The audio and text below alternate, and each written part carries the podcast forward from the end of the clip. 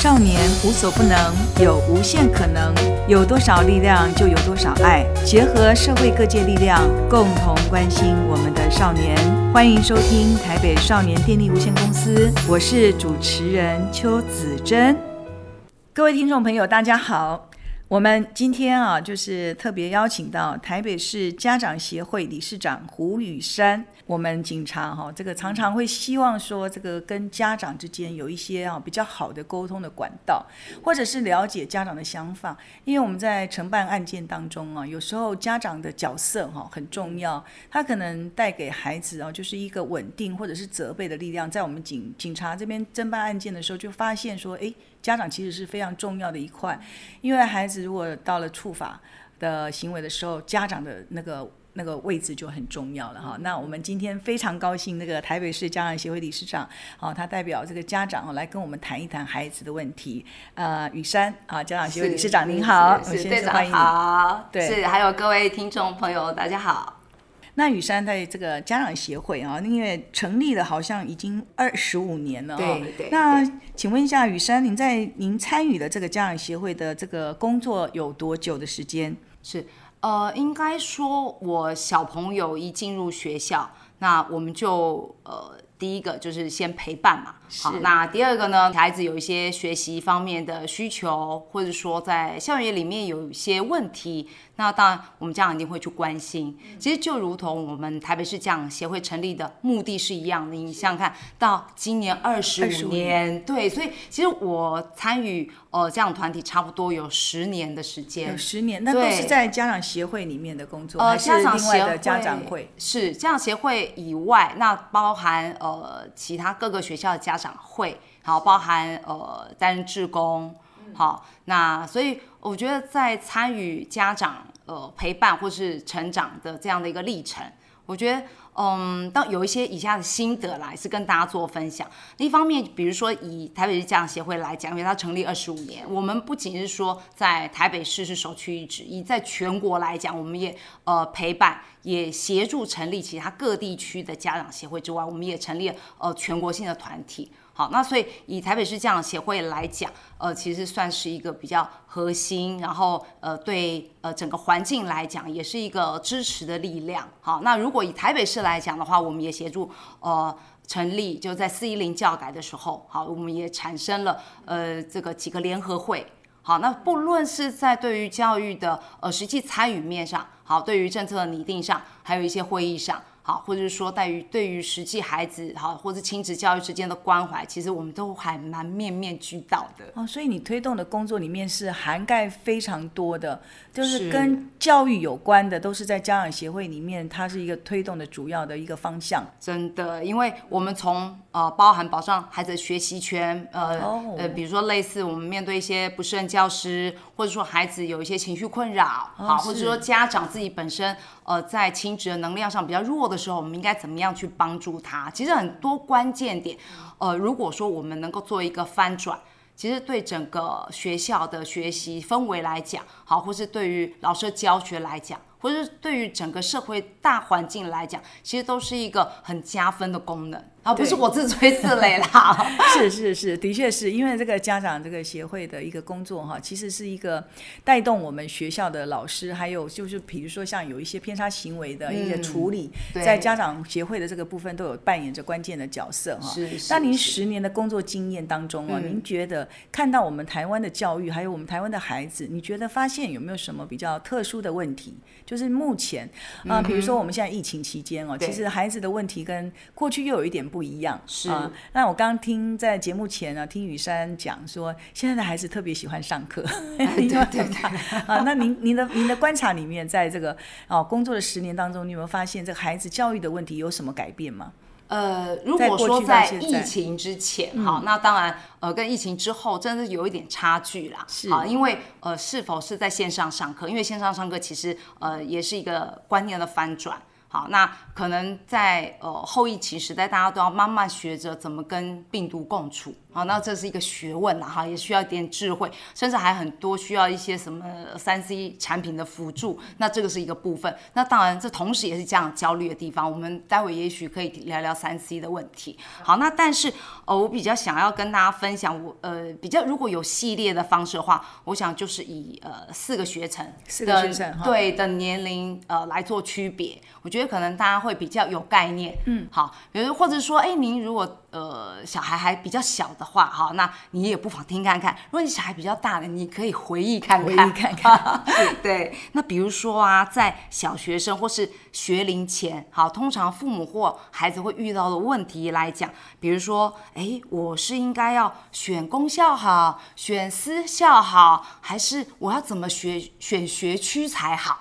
好，这是一个问题，对不对？好，或者说，哎呀，我进入这个学校之后，老师好不好啊？好，也是一个问题。家长都会担心这个问题。大概是从小学碰到的，还是说国中比较会考虑到公立学校跟私立学校的问题？呃，其实这两个区块都有，因为各自考量不同。好，比如说以小学来讲，会考虑到私校的问题。就会觉得啊，我如果上了这个学校的幼稚园哈，私立幼稚园，甚至直升到他的小学，直升到他的中学、高中，哇，那就是某个学校的宝宝嘛。好，那呃，也许在这个管教方面来讲是比较一致的，嗯，好，这是一个选项。是但是呃，功效也没有不好啊。好，那功效其实呃，它会比较相对适性发展。好，只是说那可能跟学区有一些关系。那学校对于这个教育方面，嗯、或者是这个就是教学的部分，会有什么区别吗？其实家长应该觉得，嗯是选择私立的比较好吗？嗯、或者是说他们的考虑点是在哪里？其实公立跟私立应该都是一致的吧？你觉得？是，其实差不了太多，只是说有些人会因为区位的关系，哈，搞不好他的。家附近就是有某间啊，比如说有名的私立学校。还有一点就是说，家长可能会有考虑到课后班的问题。好，有些人会觉得啊，那我下班呃的时间比较晚，那孩子又没有人照顾，哇，我就怕他在附近乱乱说，那样怎么办？好，那有些人就会考虑到说，哎，如果我送私校，可能就就整天都包了。好，这是一个想法啦，啊，也是一个角度。那有些人会觉得，哎，公校也不错啊，好，我就自己来呃培养孩子，他有一些才艺，啊，也许可以在学校上一些课后班。然后呢，呃，公校也一定按照教育部好规定的所有相关规章来教学。好，那所以其实这是各自的角度。那我的角度就会觉得，孩子一定要适性发展。嗯、其实我不论是从头到尾，我其实我都会贯穿这个概念。只是适性发展说起来很简单，它不过就四个字而已。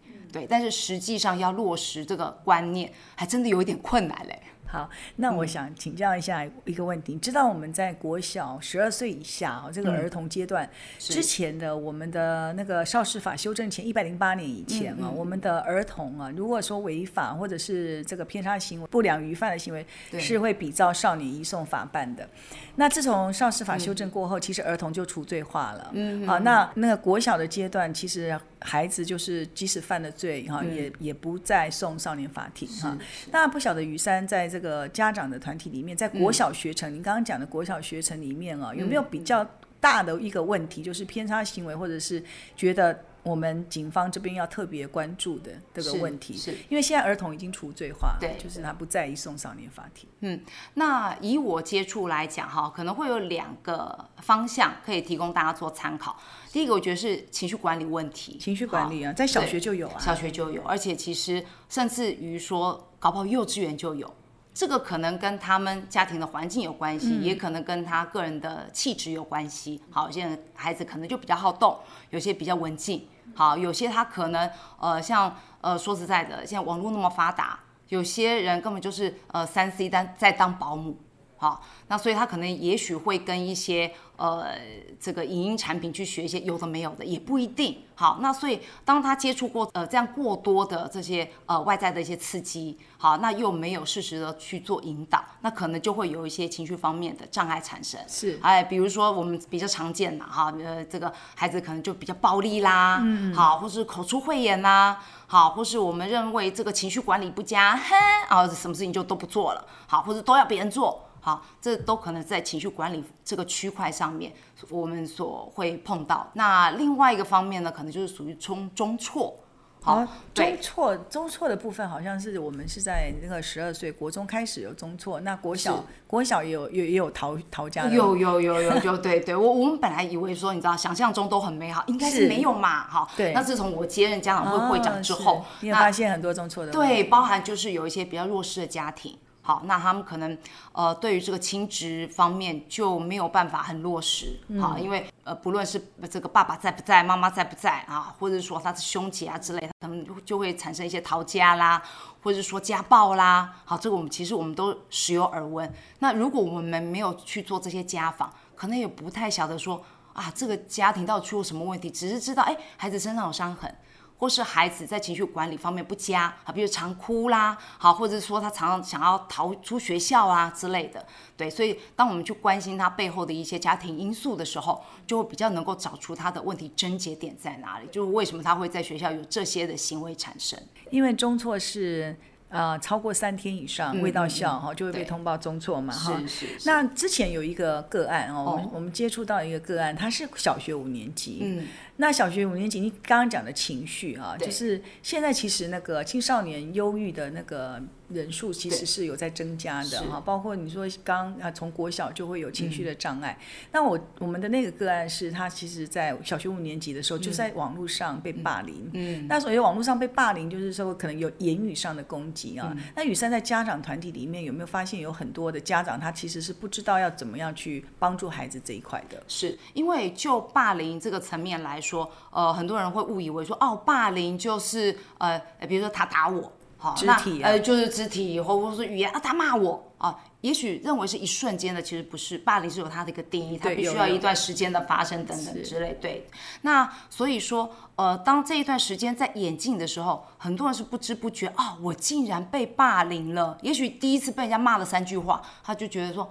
哦，可能我自己有一些做不对的地方吧。好，呃，再下一次被人家骂了十三句话，才会觉得说，哎，这个这个人好像对我不太友善哦。他慢慢。呃，走到这个霸凌的死胡同的时候，才突然惊觉到说，哦，我被人家霸凌了，好，甚至于说慢慢这样的情绪累积，然后不知道该怎么释放的时候，可能产生一些呃，比如说常常会哭啊，好，不想去上学呀、啊，好，或者成绩落后啦，好，等等之类的，甚至有一些自残的行为发生都有可能。对，我知道，嗯、我现在是在思考，就是说我们家长知道的这些事情，孩子这些事情的时候，嗯嗯、家长通常、嗯、家长通常。的反应是什么？就是说，他会不会就是去帮助孩子，还是会知道说这个问题的严重性？因为还小，小学五年级、四年级，是那家长这边的反应是什么？或者他会不会来来寻帮孩子寻求一些帮助？或者是家长怎么看待孩子在面对网络上面被霸凌的这件事？是是，我们通常来讲啊，大概就会有三种面向的家长出现。好，第一个就是直接冲到学校 找老师拍桌子，为什么这个学校这么不友善？哦，哦，好，那当然还有一种就是我们大家都觉得这个小孩被霸凌了，然后还问这个家长，哎，你有没有发觉小孩在家里不对劲？他会说。没有啊，是不是都很好吗？嗯、对啊，都很好。嗯、对，那还有一种就是说，小孩明显在呃学校有一些呃遭遇，那家长也很希望说能够借由自己一些力量，或者借呃借由大家一些力量，能够帮助他。好，我觉得这三种面向家长是比较多。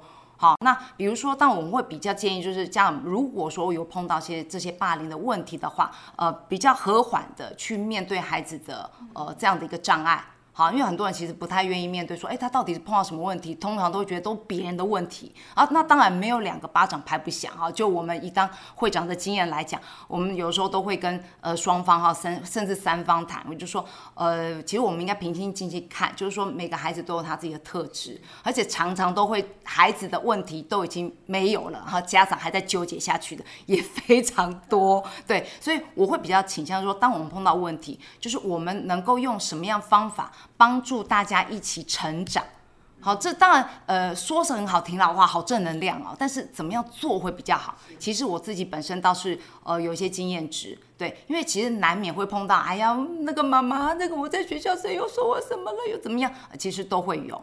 好，那我刚开始还真的蛮义愤填膺的说，好，我可以捶圣小了哈。好，那后来我会去慢慢去思考，当然也跟老师谈，好，也去了解一下，说，哎，对方是因为什么样的原因，还是因为搞不好是我们家小孩的问题，也说不一定啊。好，所以呃，后来我就会去学校呃参与做一些志工的工作。那当然不见得一定所有的听众或者家长们呃都有这个时间，但是我觉得呃跟老师保持良好的互动。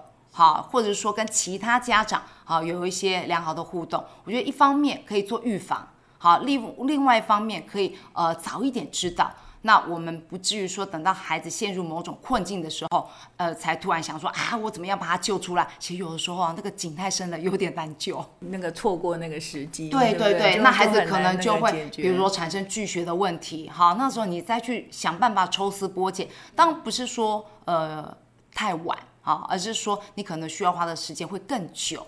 好，那当然，也许有一些家长根本就觉得，哎呀，我们家小孩就命很好，好，从来都没有被人家霸凌过，好，那也没有被人家欺负过。但是我就会跟他们讲说，第一个，可能小孩没有讲，他自己默默解决了，他的确，呃，EQ 还蛮高的。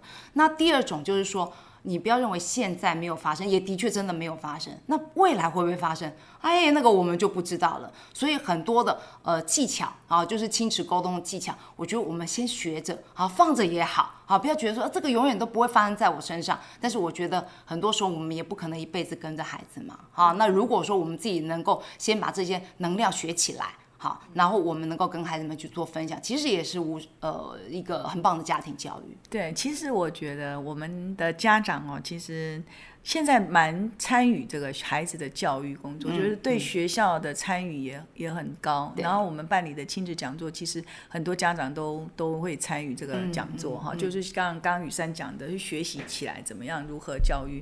但我们这边看到的家长哦，就比较。呃，在触法这个部分，我们看到的家长大概就是比较忽略，嗯、比较没有这个那么的注意到啊。嗯。那其实我这边比较想问的就是说，在家长这个遇到这些问题的时候，嗯、他除了哈、哦、这个会跟这个学校来讨论之外，嗯、啊，如果家长碰到哪些问题才会觉得说想要警方来这个协助处理呢？是，比如说我们讲的就是毒品好了。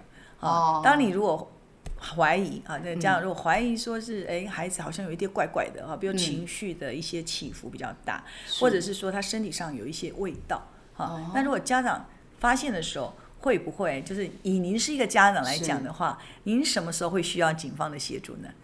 呃，通常就我所了解哈，大概有两个方向，我们可能会求助于警方。嗯，好，第一个他真的有在学校滋事。好，比如说有一些暴力的事情，哦、好，那我们呃连同学务处，好跟辅导室，可能需要警方来介入，因为这个可能不单纯只是校园内就可以把它解决掉，比如说记个两个过啊啊就放他回家，呃这个就不太可能。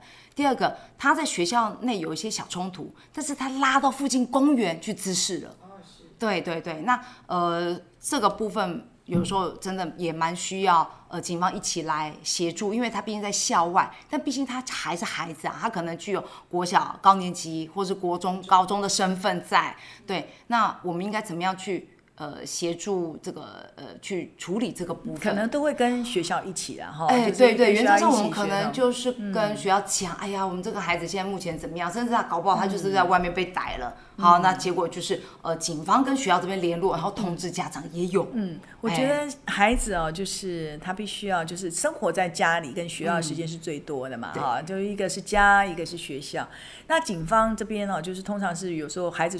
碰到问题了，家长才会来跟我们讲啊，哈、对，大概就大概就是这样。但是我觉得我们现在其实可以跟增加更多的沟通的管道啊，比如说像现在我们在积极的推动，就是家长会啊，跟这个警方跟学校三方哈，当然我们就会有一个一个会议的时间，我们彼此互相聊一下，哎，我们的一些做法怎么样来帮孩子忙哈。所以我觉得家长这边啊，也是希望说雨山将来如果。有这个机会的话，其实可以多、嗯、多我们多谈一下啊，就是因为孩子实际需要家长很大的配合。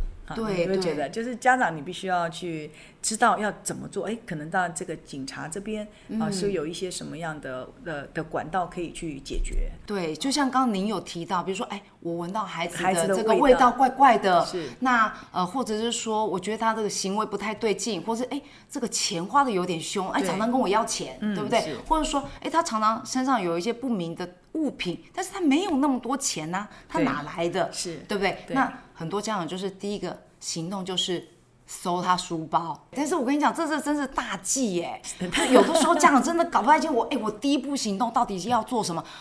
打电话给警察，哎，哪个分局？可能他们、呃、还在想，很难，很难做得到。对对。那第二个，哎，我要打电话给。学务主任吗？